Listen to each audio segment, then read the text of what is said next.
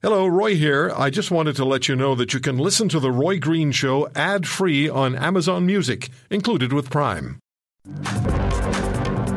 Let's talk to Yasmine Mohammed.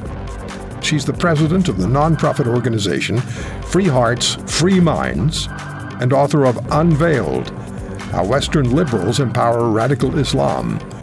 Uh, Ms. Mohammed also wrote an op ed for CNN Many Palestinians hate Hamas. My father certainly did. Yasmine Mohammed is Canadian, author, obviously. Grew up in Vancouver at 19 years of age. He was forced to marry a member of Al Qaeda, and her mother threatened to have Ms. Mohammed killed for getting divorced and living alone and taking off her hijab. Ms. Mohammed has also testified before the Canadian Parliament. She joins us from France. Yasmine, thank you very much. Uh, your life has been anything but routine. I mean, you you've you've had such massive experiences, and you're publicly outspoken, and you and you take a very public stance. Uh, could you, st- first of all, uh, could, could you talk to us about growing up in Vancouver and being forced to marry an Al Qaeda member at 19? Yeah, sure, Roy. So, um, as you can imagine, you know, it was it, it was a difficult childhood. Um, I've always been a very curious person, um, and that is not at all encouraged in the Islamic faith. You're supposed to do what you're told, and questioning is considered like from the devil. That's the devil whispering these things in your ear and you know multiply that many times over when you're a girl. You're supposed to just shut your mouth and listen and do as you're told. So by the time i was 19 my mom had you know i guess she'd gotten tired of trying to control me. So she said that she chose a man that was and this is a quote from her strong enough to control you. And um and that's why she chose a terrorist and um, I was put in niqab, head to toe in black, um, socks and gloves delivered from Saudi Arabia. It, it's as, as you can imagine, living with a terrorist, you know, would be. Um, he was allowed to beat me because there was justification in the Quran. You know, who am I to question the word of Allah? He was allowed to rape me again, justification in the hadith. Who am I to question? And I had a daughter with him uh, pretty early on into the marriage. And that's when I knew that I had to get out because I didn't want my daughter to live the same life I had lived. And so protecting her gave me the courage to to get us both out. It was obviously a very long and difficult process.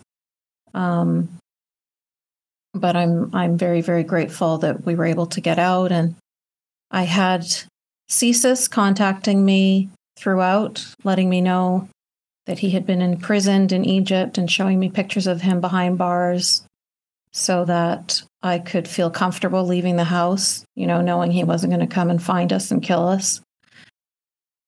Uh, but like you mentioned, um, my mom was no different than he was. Um, she didn't act on anything. She wasn't actually violent, but she was certainly a supporter of the uh, jihadist and Islamist mindsets. And so, um, you know, I had to stay quiet for for many years. Uh, it wasn't until you know I wrote my book once my daughter was old enough to go off to college, actually, because I figured if they found me, at least they're not going to find her. The most they're going to do to me is, you know, kill me. But with my daughter, I didn't know, you know, they, they'd take her and try to, I don't know what, try to convert her to their ideology. Um, and so it was a it was a very scary time for a very long time. And even now, speaking out, it's um, it's really just because I feel compelled to do it. You know, there's there are not enough voices like mine out there that are being heard. We're being silenced. We're silenced from our own communities, obviously, that want us killed in 15 Muslim majority countries, I would be executed for my crime of renouncing Islam. And then in Canada and other Western countries, we're silenced from the mainstream, from the from the left, from the liberals who feel that we are being Islamophobic and bigoted and whatever um, for speaking about our own experiences and for trying to warn the West, really. Um, and this is exactly what you see on the streets today. What you were talking about, yeah, I, I you know, happening in Montreal in the schools. That's yeah. exactly what we've been trying to say. I want to ask you about this because uh, you wrote an op-ed for CNN, and uh, the title of it: "Many Palestinians in Gaza hate Hamas." My father certainly did. That's what you wrote. And that certainly runs counter to the international demonstrations against Israel and in support of Hamas as the government of Gaza representing the interests of Palestinians. Now, I was saying um, yesterday and today that Jake Tapper uh, filed a report, an editorial comment that was actually placed on Twitter by Ambassador Iddo Moed, the Israeli ambassador to Canada, who was on the air with us yesterday. And they have representatives of Hamas were asked about uh, all the tunnels they have under Gaza. And they said, oh, th- those tunnels are for us to safeguard us from the airplanes. That's exactly what he said. So the question was, well, why don't you build air raid shelters for the Palestinian uh, Palestinians in Gaza?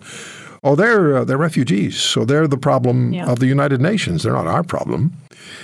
So, uh, could you just address what, the, the, the points that you were making in your op-ed? Yes, I mean it's exactly what you're what you're saying there. So, just like you know, in Iran, we didn't hear the voices of the Iranian women for 40 years. You know, the Islamic regime was 40 years ago, and we only now saw them in the streets burning their hijabs, fighting against this regime.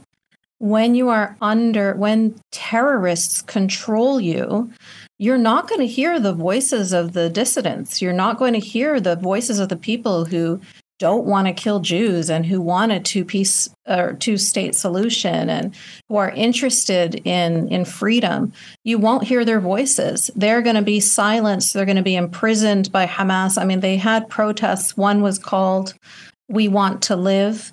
And um, you know, people were tortured in the streets, gunned down, imprisoned because they dared to speak up against this terrorist organization that was leading their homeland. Mm-hmm.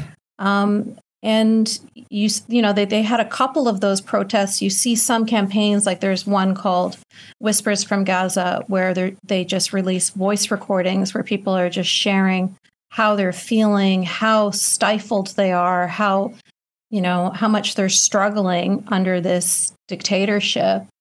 Um, but you you can't hear their voices. You're only going to hear the voices of Hamas because they're the ones that are in Qatar and in Turkey. They're the ones with the billions of dollars where they can get the fancy suits and the microphones and they can get their voices out there and they can get their propaganda out there.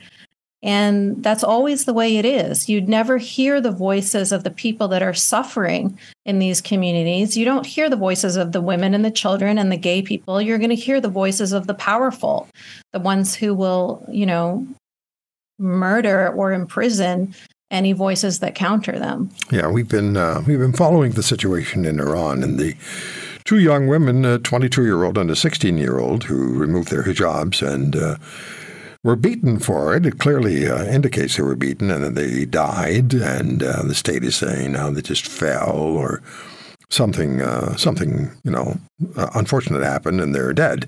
Well, it's fairly obvious what happened to them. They were murdered for their efforts. Now, you, you do ad, you advocate for women and for the LGBT community. So uh, you do that in your book. You do that on your on your podcast. Speak to us about that. Yeah, women, LGBT community, and also I speak up against anti-Semitism because these are the the the most um, pernicious, insidious, vicious things that I was brought up with. That um, I think that even when even when people recognize sometimes, um, you know, the the the fact that Islam is flawed in many ways and they can even choose to leave the religion, it takes a while to get rid of these deeply ingrained hates. Um, and yes, it's I did have what we now call internalized misogyny. You know, I was taught that men are smarter than women, women are less intelligent than men. Hell is going to be filled with women. You know, I was taught that men are the, the responsible for women and the guardians of women, which is why you have the guardianship laws in places like Saudi Arabia. Um, and uh, you know there's so much gender apartheid there's so much segregation there's so much subordination of women. Um, and then the same is true with the um, LGBT community, constant talking about how immoral it is. I'm sure you've heard of the, the punishment in the hadith for gay people is to be thrown off the highest roof and then to be stoned once you land on the ground. I mean, the most barbaric, horrific things. The only discussions they have is, you know, how should we kill gay people, not if they should kill gay people. Is this, uh, Yasmine? Um, is this is this? Are you saying this is all of Islam, or is it a part of Islam? Is it Saudi Arabia? Is it other uh, other sectors? Uh, what what are we talking about here?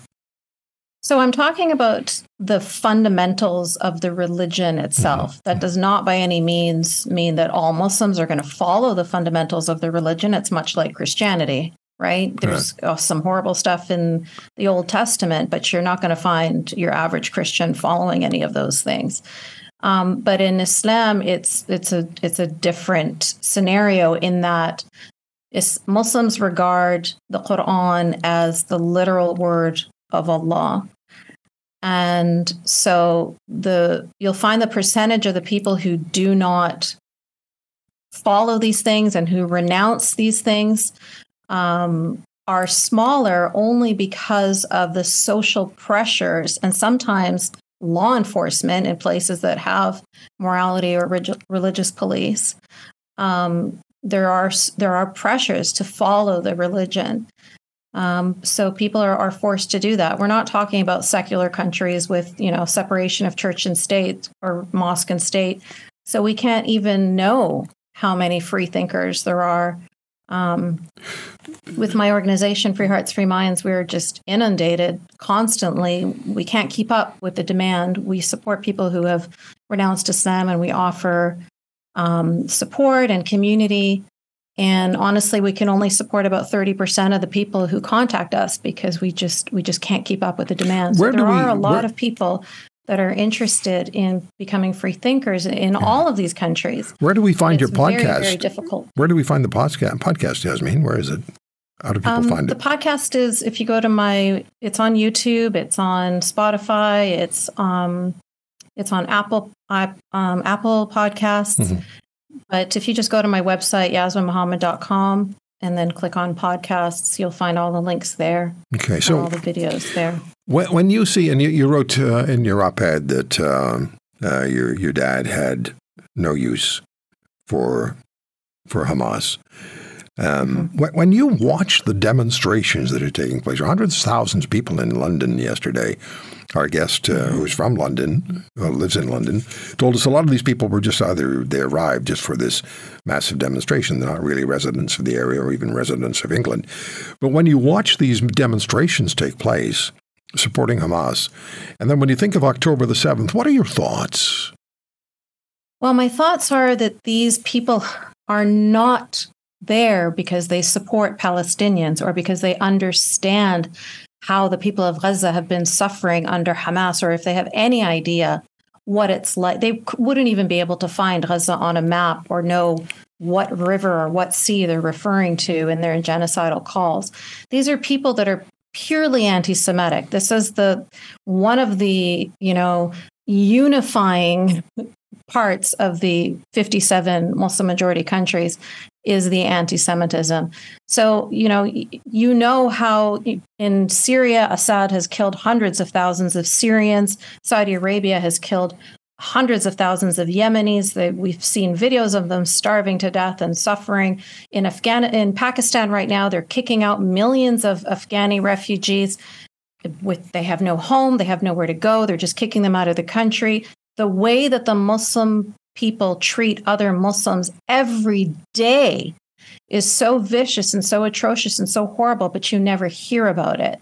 So You I don't see people in the streets about that. They're in the streets now because it's it's against Jewish people. Yeah, there are a couple of hundred thousand people in London yesterday. You have about a minute left. How do you, uh, are, are, do you feel safe? Do you feel like you're you're you know safe in what you do? You're you're uh, recognized as a as a great supporter of human rights, and you've testified at the Canadian Parliament.